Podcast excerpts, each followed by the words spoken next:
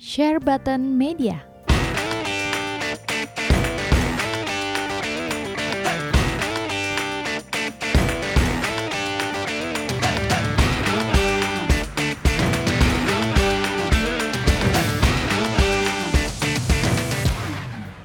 Hey guys, welcome back to our channel di Share Button Podcast di segmen dunia dalam gaming. Eh, segmen topik kali ini gue pengen ngomongin soal game-game yang paling gue tunggu-tunggu di tahun 2020 tahun depan. Soalnya tahun 2019 udah, udah mau selesai, ya kan? Buat teman-teman yang berpikir nih kalau PS4 itu udah basi, PS4 udah basi, kayaknya itu salah menurut gua. Kenapa? Karena tahun depan, tahun 2020, PS4 bakal ngeluarin game yang menurut gua cukup gila-gilaan. Jadi biarpun PS5 ini udah di depan mata nih, gosipnya, bang gosipnya sih katanya ini kata Sony sendiri November 2020 bakal keluar PS5 bukan berarti game-game PS4 yang lain itu jadi obsolete dan dia nggak ngeluarin game PS4 lagi. Uh, PS4 gue pasti masih gue mainin awal-awal PS5 keluar. Kenapa? Karena awal-awal PS5 keluar kan gamenya masih dikit-dikit ya. Jadi kalian masih bisa main game PS4-nya lah kalau misalkan bosen dengan game-game PS5 yang awal-awal. Jadi ini gue kasih tahu game-game yang sangat gue tunggu-tunggu di tahun 2020 yang membuat PS4 kita sangat menarik untuk dibeli dan dimainkan. Oke, kita langsung ke yang pertama. Oke, game pertama ini yang salah satu yang gue tunggu-tunggu adalah FF7 Remake. FF7 Final Fantasy 7 Remake ya. Final Fantasy 7, 7 Remake ini seperti podcast gue yang sebelum-sebelumnya gue bilang remake-nya ini beneran remake bukan remake yang kaleng-kaleng. Gue nggak pernah jujur aja ngelihat game remake yang di remake itu seniat ini. Semuanya itu beneran dirubah. Jadi ini kayak bikin game baru lah, tapi kayak pinjem skin FF7 gitu. Jadi ini bener-bener standar baru dalam dunia perimekan. Niatnya parah sampai mini gamenya aja juga di remake. Pokoknya semua total semua serba di remake kayak buat game baru total gitu. Pakai skin FF7. Jadi game remake tapi karakternya kita udah kenal. Jadi gue ngarep banget sama si SE ini ya, Square Enix ini kan yang bikin Square Enix jangan terlalu geblek lah ya. Maksudnya story kan udah ada, kita udah happy banget sama storynya. Saman udah ada, karakter juga udah ada. Bahkan kita ini yang gamer tua ini juga ada invest banget di karakternya masing-masing karena ada banyak serinya tuh FF7. Ada yang Crisis Core, ada yang filmnya, Advent Children dan ada Dirge of Cerberus. Jadi karakternya itu kita udah beneran invest banget di karakternya masing-masing. Terus musiknya juga udah ada. Jadi please Square Enix nggak usah so asik, sok-sokan mau bikin ini, bikin itu. Bikin aja bagus mungkin udah, that's it Oke, okay? jangan terlalu pendek juga, jangan 7 jam tamat ya. Tabok juga ini nunggunya lama ini ya. Uh, jadi gua ini FF7 Remake ini salah satu Final Fantasy 7 Remake salah satu game yang sangat gue tunggu-tunggu di tahun 2020. Nah, mari kita lanjut ke game kedua. Game kedua yang gue salah satu yang gue tunggu-tunggu adalah uh, Cyberpunk 2077. Ya, maksudnya Cyberpunk 2077 uh, jujur aja zaman sekarang siapa sih nggak kenal CD Projekt Red? Kalau nggak kenal CD Projekt Red biasanya taunya gamenya Witcher 3 ya. Ini game legendaris Witcher yang menurut gue itu salah satu game terbaik sepanjang masa ya, terutama Witcher 3 yang uh, namanya The Wild Hunt developer zaman sekarang ini kayak EA Activision ini gue ngerasa terlalu greedy kadang ya karena microtransaction microtransactionnya kayak EA lah Bethesda udah mulai belakangan. Terus ada Activision juga greedy-nya gila-gilaan. CD Projekt Red ini menjadi salah satu developer terniat di modern gaming kali ini. Jadi nggak pelit lah dan nggak mata duitan lah pokoknya. Ngeluarin expansionnya juga niat banget kayak expansion pasnya ini season pasnya dia ini eh, expansion pas ke satu keduanya ini gue rasa itu expansion pas terbesar yang pernah gue mainin seumur hidup gue jadi dia kayak kasih kota baru lah, kasih side quest yang puluhan biji dari expansion pass expansion passnya cuma dua berhal. Jadi menurut gua ini uh, CD Projekt Red ini beneran niat banget lah kalau bikin game. Jadi makanya karya berikutnya dari CD Projekt Red yaitu Cyberpunk 2077 itu salah satu game yang paling ditunggu-tunggu tahun 2020. Terus di E3 tahun lalu ya, nggak usah eh E3 tahun ini Keanu Reeves-nya muncul ada Keanu Reeves salah satu artis yang nggak ada haternya ya menurut gue ya Keanu Reeves ya jadi makanya itulah ini menjadi salah satu game yang sangat ditunggu-tunggu di tahun 2020 oke Uh, jadi yang pertama itu ada F7 Remake, yang kedua itu ada Cyberpunk, yang ketiga ini kita akan lanjut masuk dan gamenya juga sangat menarik. Untuk yang ketiga, oke okay, ini game gak kalah menariknya dari yang ke satu dan yang kedua. Yang ketiga adalah The Last of Us Part 2 ya, The Last of Us yang kedua. Metacritic itu baru saja merilis top 10 game ya, top 50 to be exact, tetapi Last of Us Part 1-nya itu masuk ke ranking 8 dan 9 Iya benar. Jadi The Last of Us The Last of Us PS3 ranking 8, The Last of Us Remastered di PS4 ranking 9. Jadi ya gamenya sama persis tapi ranking 8 dan 9 kembar lah. Jadi semua orang pasti apalagi kalau kalian fanboy Sony pasti menunggu The Last of Us Part 2 gitu. Kita semua pengen cepet-cepet ngelihat uh, kelanjutan relationship hubungan antara si Joel sama si Ellie, uh, Ellie ya. Tapi kali ini Ellie-nya kan udah gede, udah gahar. Katanya udah ada selisih jeda 8 tahun kalau nggak salah.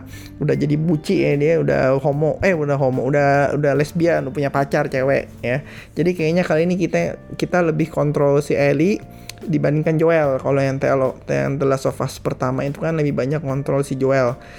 Uh, jadi kali ini gue rasa kalau gue liat trailernya ya kayaknya sih si Ellie ini lebih kita lebih banyak kontrol si Ellie ini nih. Jadi uh, mudah jadi ya mudah-mudahan dia bisa nyempil lah ya ke ranking 7 per 8 gitu. Jadi uh, kembar tiga gitu, Last of Us 1, Last of Us 2, sama Last of Us Remaster. Jadi tiga Last of Us masuk ke top 10. Be, mantep pasti. Naughty Dog bakal dipuja-puja lagi. Ya untuk game kayak gini yang mirip-mirip ini relationship antara orang tua dan anak ini yang paling dekat dengan Last of Us gua rasa sih God of War ya dengan Kratos sama anaknya si Loki. Jadi gue cukup seneng dengan God of War tahun lalu. Jadi gue sangat menunggu juga ini game Last of Us Part 2 ya.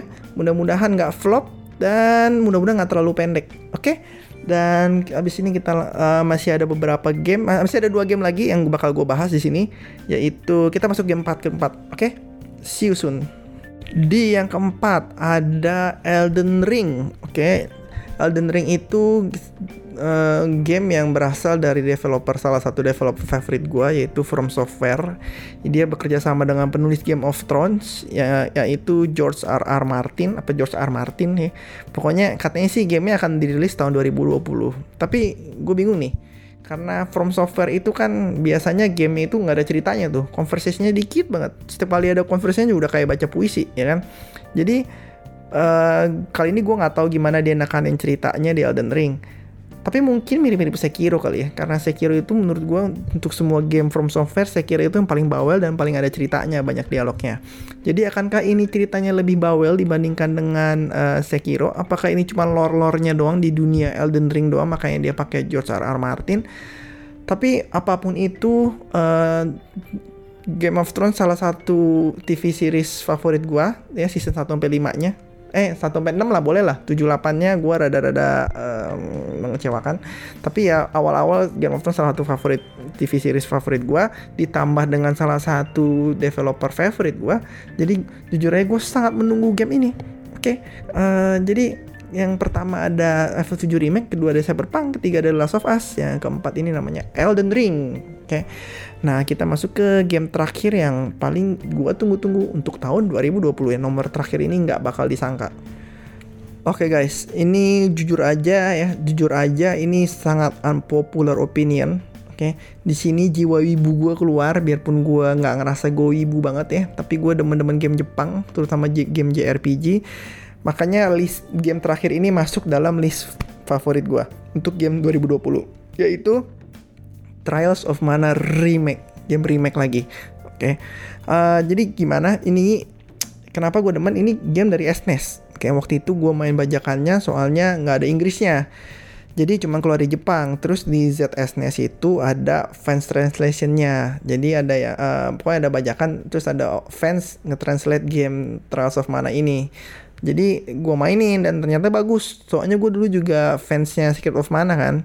Terus udah gak ada lagi mana series. Terus muncul mana series cuman yang Jepang doang. Makanya gue demen sama mana series sebenarnya. Dan kalau gue lihat remake-nya sih nggak kaleng-kaleng kayak remake-nya Secret of Mana ya. Kalau Secret of Mana itu remake-nya itu kan kayak kayak kaleng-kaleng ya itu bugnya semua dari SNES itu sampai masuk ke uh, remake-nya gitu. Sebenarnya kalau remake kan harus bikin semua dari awal, harus kontrolnya juga dibikin dari awal, terus uh, gambarnya juga dibikin dari awal. Sedangkan kalau Secret of Mana remake itu cuman gambarnya doang di remake, kontrolnya itu semua sama persis sama yang di SNES, bug-bugnya juga masuk sama persis. Uh, jadi gue berharap sih ini remake-nya nggak kaleng-kaleng sih SE ya cuman nggak remake nggak seniat FF7 remake sih. Ini terlalu mana remake remake kan sih ya. Jadi gue tetap berharap bisa bagus dan gue bisa mainin dan ceritanya lebih jelas lagi. Oke? Okay? nah itu yang kelima itu unpopular opinion ya. Dan berikut gue akan kasih beberapa game yang nggak masuk dalam list gue tetapi cukup layak untuk ditunggu di tahun 2020 oke? okay? Oke, okay, jadi itu tadi list 5 gue yang favorit gue. Sebenarnya ada game-game kayak Nioh 2, kayak ada Watch Dogs Legion, ada Gods and Monster. Itu kurang lebih tahun depan keluar. Kalau Nioh 2 sih udah fix tahun depan keluar. Kalau Watch Dogs Legion sama Gods and Monster masih TBA tapi mudah-mudahan sih 2020 gue sih gue sih 2020 Uh, tapi gue nggak terlalu bisa main game susah kayak Nioh gitu kan. Jadi makanya nggak terlalu gue nggak masukin ke top 5 list gue gitu.